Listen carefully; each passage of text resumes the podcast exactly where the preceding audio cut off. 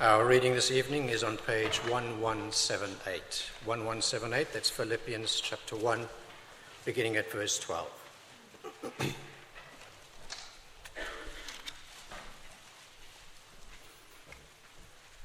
Page 1178.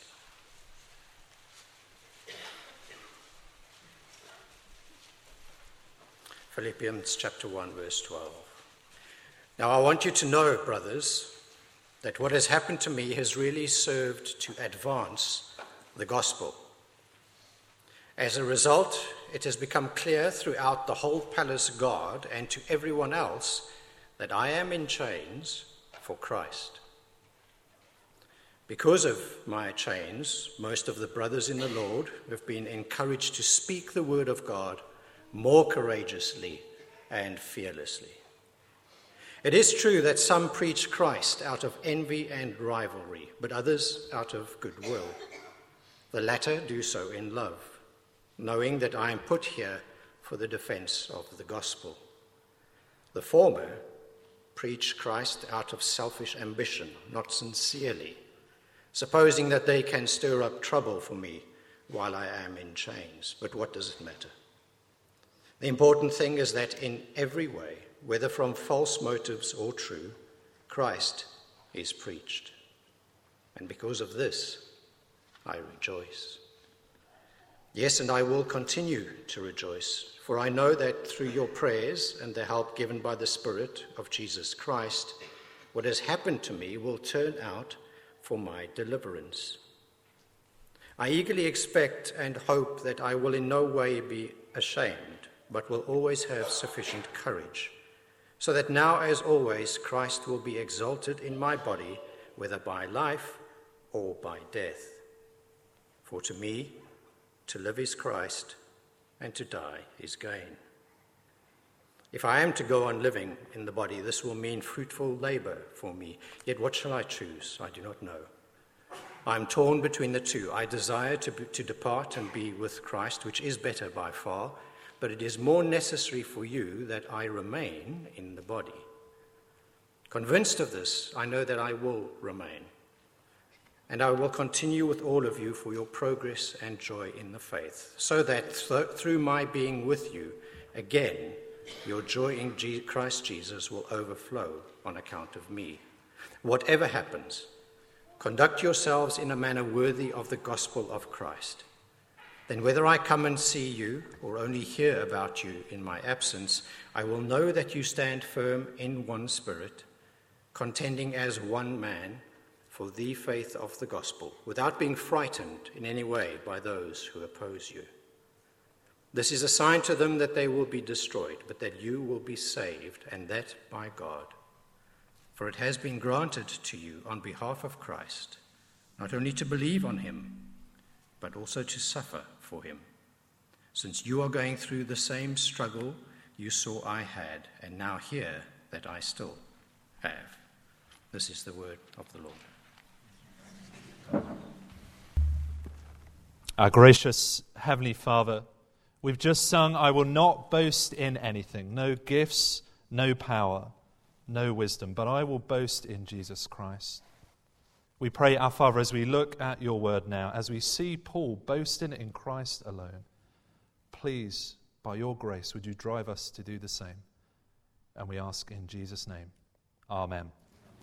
Well, please do take a seat, and if you've closed it, turn up Philippians chapter 1. It's on page 1178, and you'll see on the back of the service sheets we've got an outline. 3 points, as usual, and you'll see that's going to give us an idea of where we're going this evening.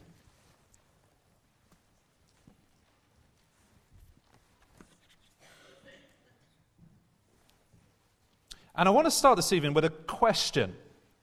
And that question is, what do you think the future looks like for a Christian in the UK? What would be the experience for a Christian in 10, 20, 30 years' time?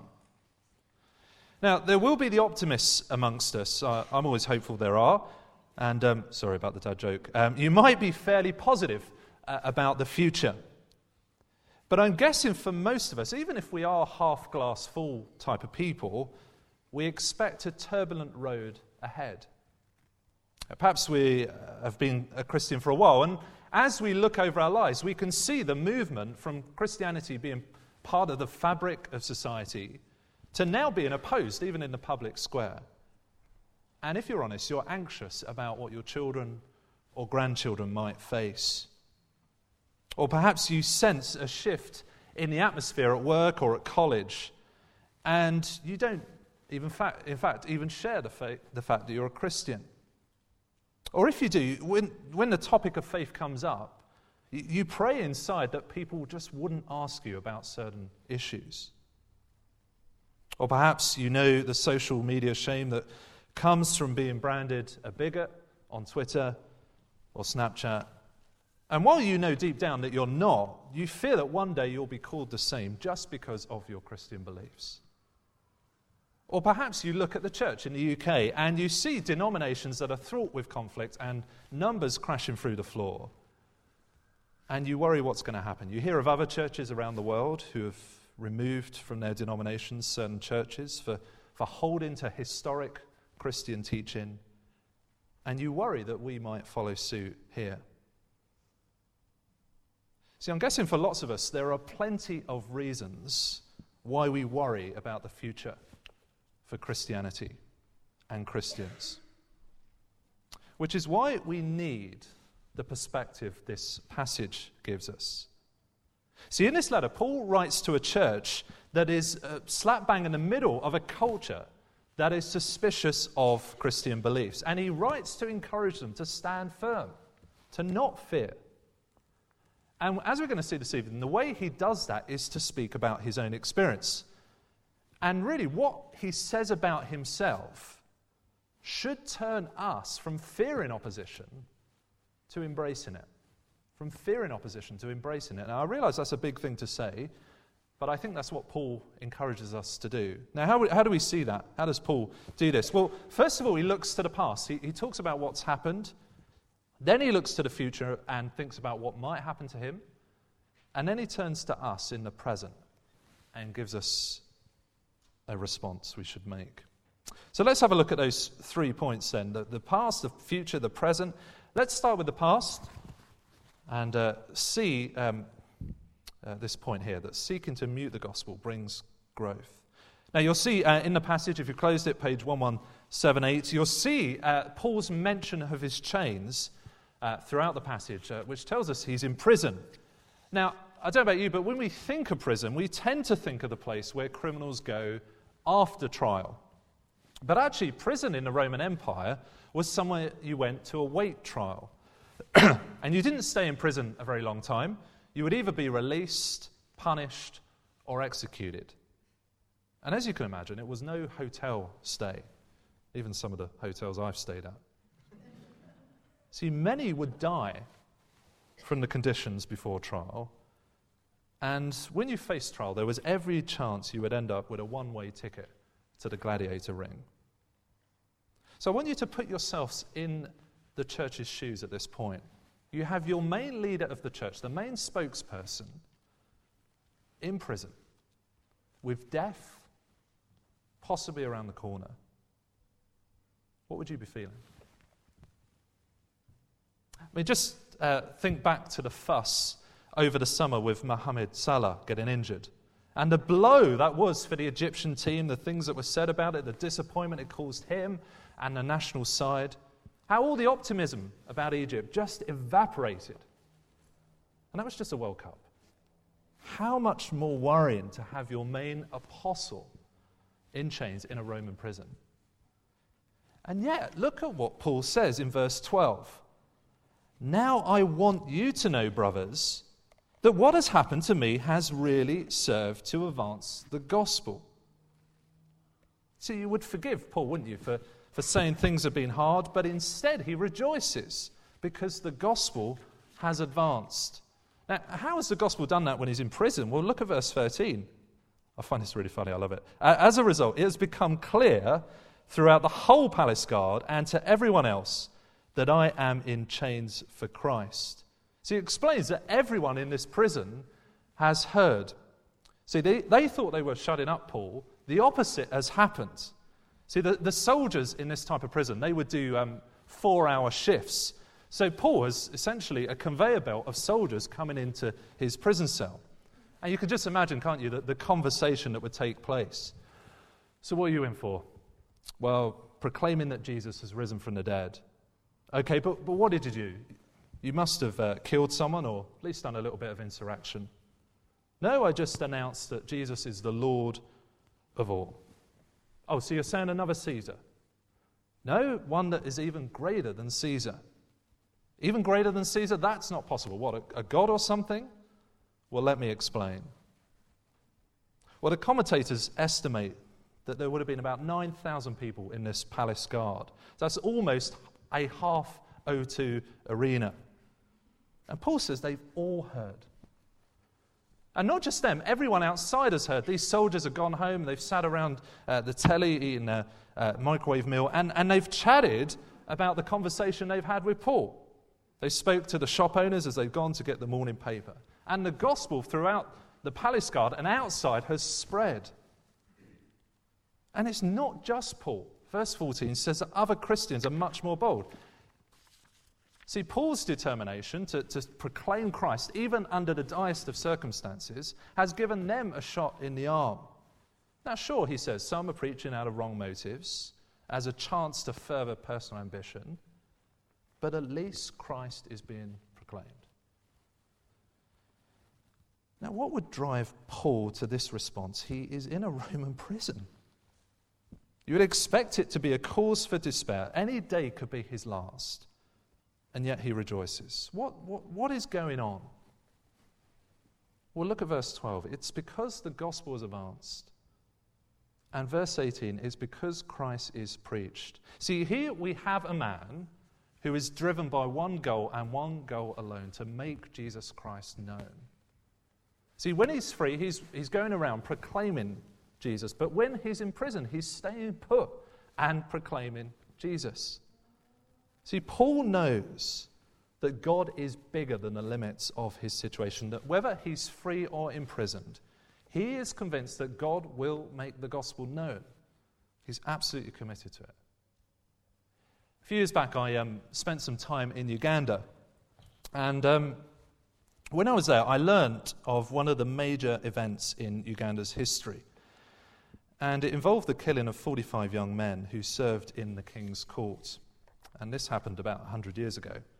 See, these men had been employed in the king's court, and they were employed, frankly, to provide sexual services to the palace and its visitors. But they had converted to Christianity through the missionaries going over. And their lives changed, as you might imagine. And the story goes that the king got back one evening and wanted their services, but they refused. And in a fit of rage, he ordered their executions. And the men, mostly 15 to 30 years old, I guess catching a lot of us in that age bracket, they were marched to a fire. And they were ordered to renounce their Christian faith.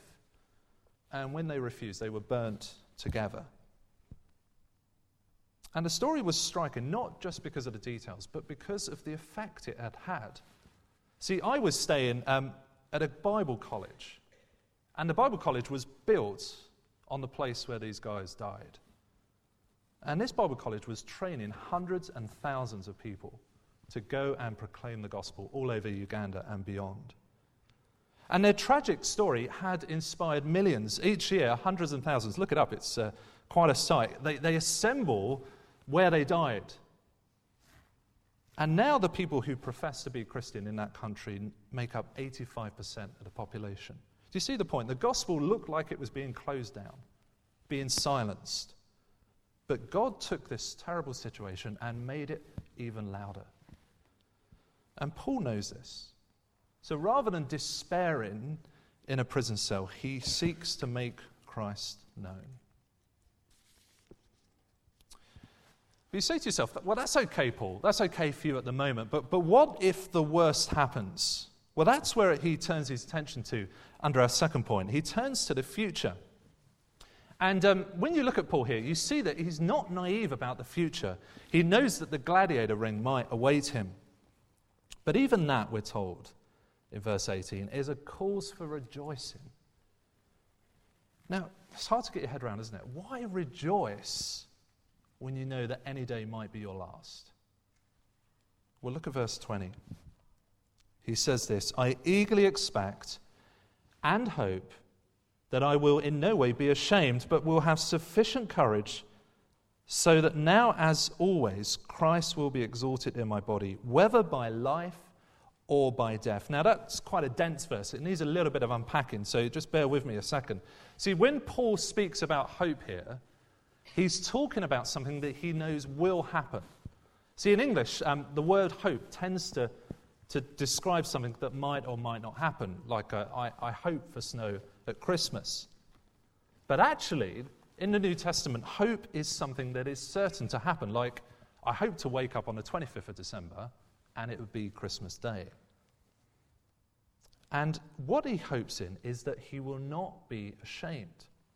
Now, again, that's an unusual word to use, but it's the idea of not falling short of that hope, of not being let down on the way to grasping it. So if I try to run a marathon, if I tried now, I might hope to do it. I might hope to finish. But actually, with no training, I can guarantee you I would be ashamed as I collapse in a fit of breathlessness after the first mile. But Paul says he will never be ashamed. He will never fall short of the hope that is promised him. Now, why is that? Well, he knows that because of the cross, if he dies, he goes to be with Christ. But he also knows that if he lives, Jesus will use him to make him known. And because of his security in Christ, Paul sounds, let's be honest, he sounds more like an excited child in a sweet shop rather than a man languishing in a prison cell.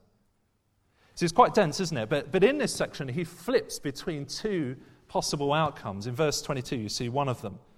For if I am to go on living in the body, if I'm going to stay alive, this will mean fruitful labor for me. Yet what shall I choose? I do not know. So if he stays alive, he can make Christ more known. And if he does that, we're told in verse 26, Christ will get more praise.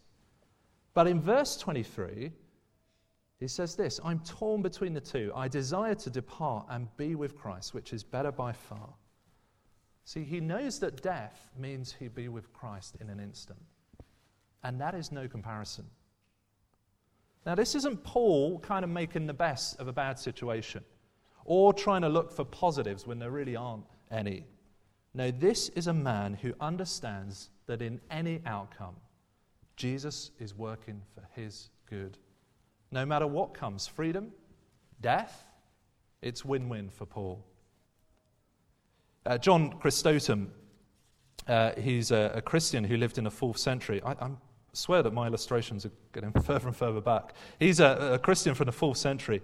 And he was brought before the Roman emperor during a period of persecution. And the emperor called John Chrysostom to renounce Christ. And he threatened this. He said, I'll banish you from the country, your father's land. And Chrysostom replied, you cannot. The whole world is my father's land. The emperor said, well, I'll take away your property. Chrysostom said, you cannot. My treasures are in heaven. So the emperor said, well, I'll take you to a place of solitary confinement where there's not a friend to speak to. And Chrysostom replied, you cannot. I have a friend who sticks closer than a brother. And the emperor finally said, I will take away your life. And Chrysostom said, you cannot. My life is hid with God in Christ. See, the moment you become Christ, you have security in death, a new goal in this life. There's nothing to fear in the grave, nothing. This side of the cross, death has lost its sting. There is now no condemnation in Christ. We have passed from death to life. And this side of the cross, God has committed himself in this world to making Jesus Christ known. It's the only reason the world hasn't been wrapped up yet. So if Jesus is your goal, nothing can make you ashamed. Nothing can ultimately disappoint you. I don't know about you, but it's very easy, isn't it, when facing setbacks to kind of have that trigger response in your mind. And you think to yourself, what has happened, God? What are you doing? What's gotten wrong? What do I need to rectify? But Paul reminds us that it's not gone wrong. But so often that response is because we suffer spiritual amnesia. We forget who we are. See, if we're in Jesus Christ, we have a new perspective. We know nothing can harm us. And if we're in Jesus, we know nothing can hamper God's purposes. Now, we've heard about Paul, but what about us? How does what Paul say about himself connect to us? Well, that's where we turn to in our final point. See, in verse 27, Paul says, "Conduct yourselves in a manner worthy of the gospel." And in fact, the word he uses there is the idea of living in light of your citizenship. Now, we heard last week, didn't we, that Philippi was a city where Romans would go to retire. You know how... I hope this isn't too rude. I know you know how the older people get, the further towards the coast, they tend to move. Well, that was, I hope that's not rude. Come and hit me afterwards. But it was no different, was it? It was no different in Philippi. People would leave the army and they would go to live by the sea. And they were granted Roman citizenship. Everyone who lived there were Roman citizens, and they were very, very proud of it. And in this clever twist, Paul takes that idea and appeals to their civic pride and says, live as a citizen, not just of Rome, but of Christ. Now, I happen to be a British citizen, and I have a passport with a very fetching photo in it. Come and see it afterwards. There we go. I was quite pleased with that one. Only joking. Very fetching photo. And it tells me that I'm a British citizen. And my British citizenship is not something that can be taken away.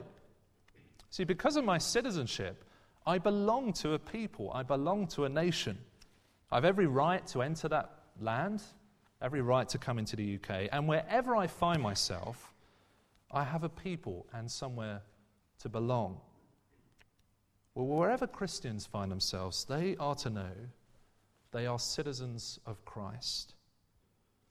Now, how does that idea help those in Philippi? Well, you'll see in verse 28 that they're being opposed by the culture.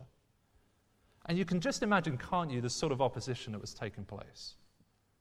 And you can imagine what effect they must have had. These are very patriotic soldiers, people who have served the Roman Empire their whole lives, and suddenly they're having their loyalties questioned by the culture. So Paul says, no, above all, that you have your citizenship elsewhere. So stand firm in it. Now, to be a British citizen means I enjoy certain benefits. Apart from being asked about what I think about Brexit every time I go abroad, I get certain types of advantages. For example, it says in my passport that I get Her Britannic Majesty's Secretary of State's assistance and protection as may be necessary. That's pretty cool, isn't it? Well, it's the same for being a citizen of Christ. We get certain benefits. But actually, the benefit that Paul points out here is a bit of a surprise. Have a look at verse 29 and see if you can spot it.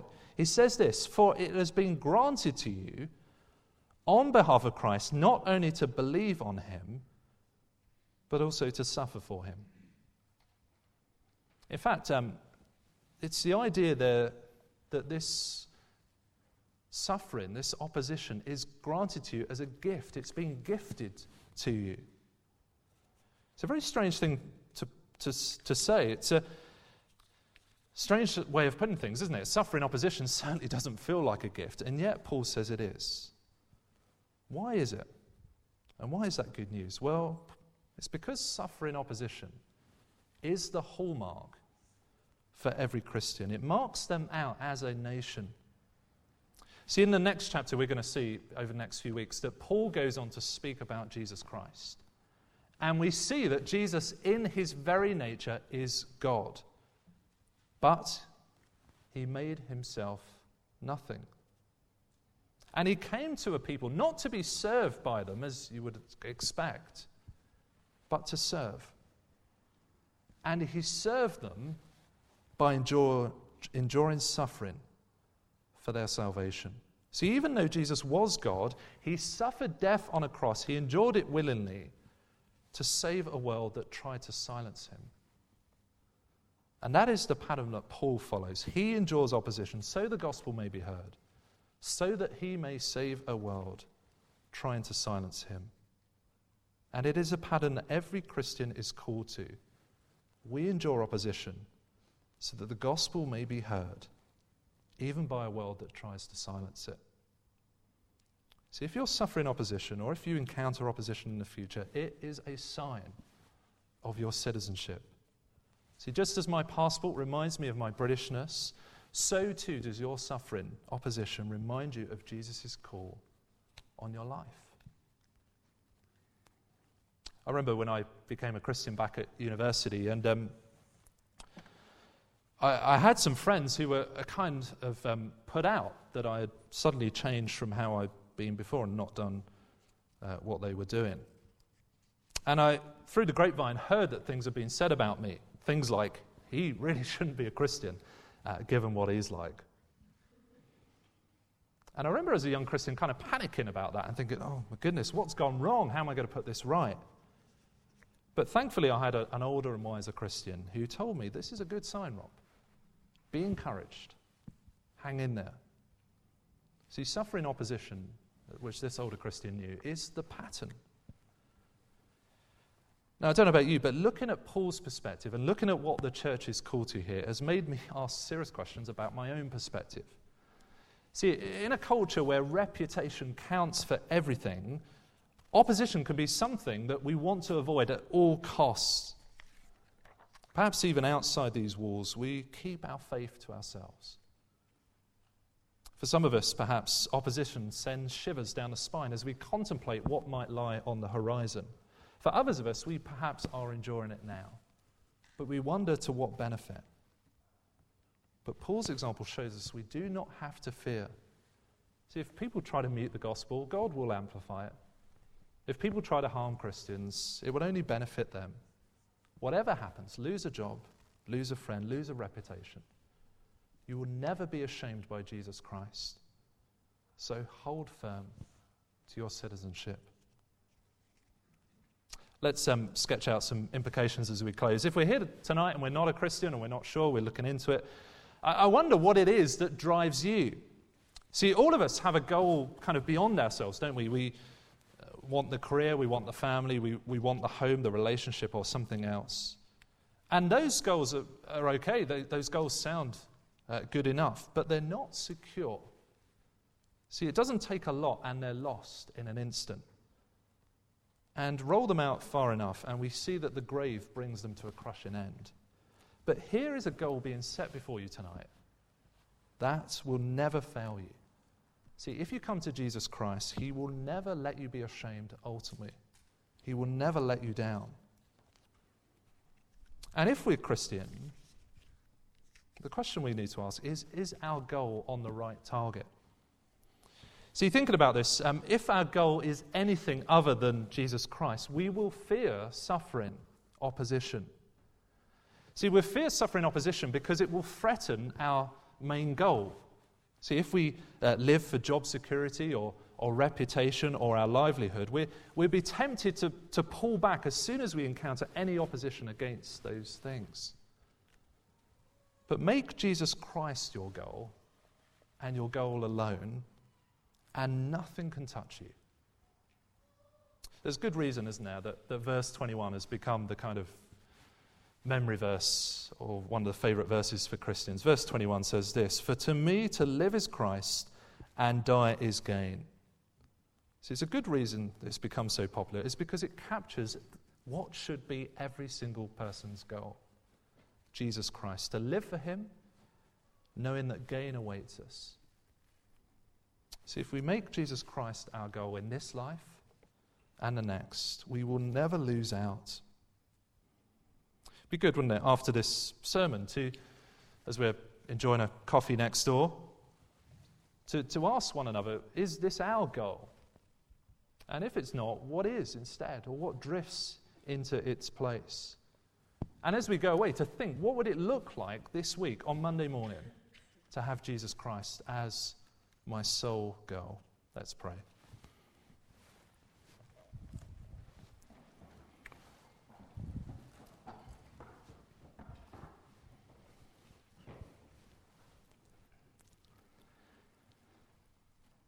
For to me, to live is Christ, and to die is gain.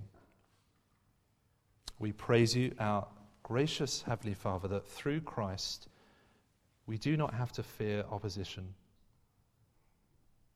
We pray, Father, that you would give us confidence of that new reality that Jesus Christ has brought in. So, Father, we will live for him and him alone. We confess, Father, so often our thoughts and goals drift onto other things. Forgive us for those things, Father. Help us to put them in the right place. And as we leave tonight, Father, please help us to do, as Paul says, to live out our heavenly citizenship. And we ask in Jesus' name. Amen.